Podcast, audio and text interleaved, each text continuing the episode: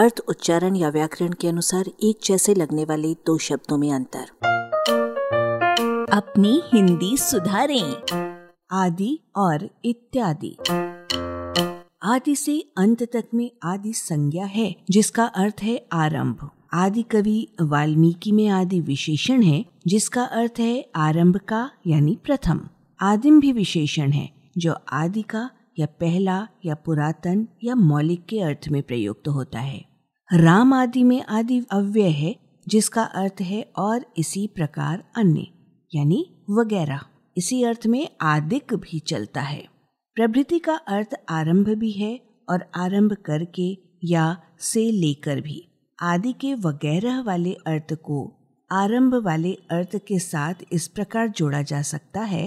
राम श्याम आदि माने राम श्याम से आरंभ करके इनके समान अन्य जिन्हें यहाँ नहीं गिनाया जा रहा है। वगैरह के अर्थ में आदि और इत्यादि बहुत से प्रयोक्ताओं की इस स्थूल धारणा के साथ परस्पर परिवर्तनीय है कि आदि से इत्यादि का प्रयोग अधिक साहित्यिक है और इत्यादिक का उससे भी अधिक।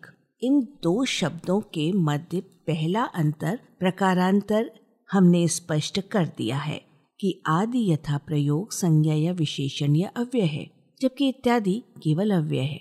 इनमें दूसरा अंतर यह है कि इत्यादि में आदि के पूर्व इति शब्द अपने विशिष्ट अर्थ, निदर्शन, प्रदर्शन, दृष्टांत, उदाहरण का योग दे रहा है। इस हिसाब से राम श्याम इत्यादि का अर्थ होगा राम श्याम के उदाहरण से आरंभ करके इनके समान अन्य। इसका मतलब है कि इत्यादि बराबर उदाहरणार्थ धनादि है। निष्कर्षतः राम श्याम आदि या प्रभृति आलू धनिया आदि बेचते हैं कहना सही होगा। राम श्याम इत्यादि आलू धनिया इत्यादि बेचते हैं ये सही नहीं होगा। इत्यादि का प्रयोग तभी सही होगा जब उदाहरण पेश किए जाने हों।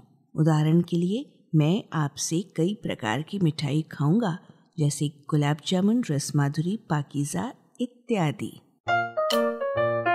आलेख भाषाविद डॉक्टर रमेश चंद्र मेहरोत्रा।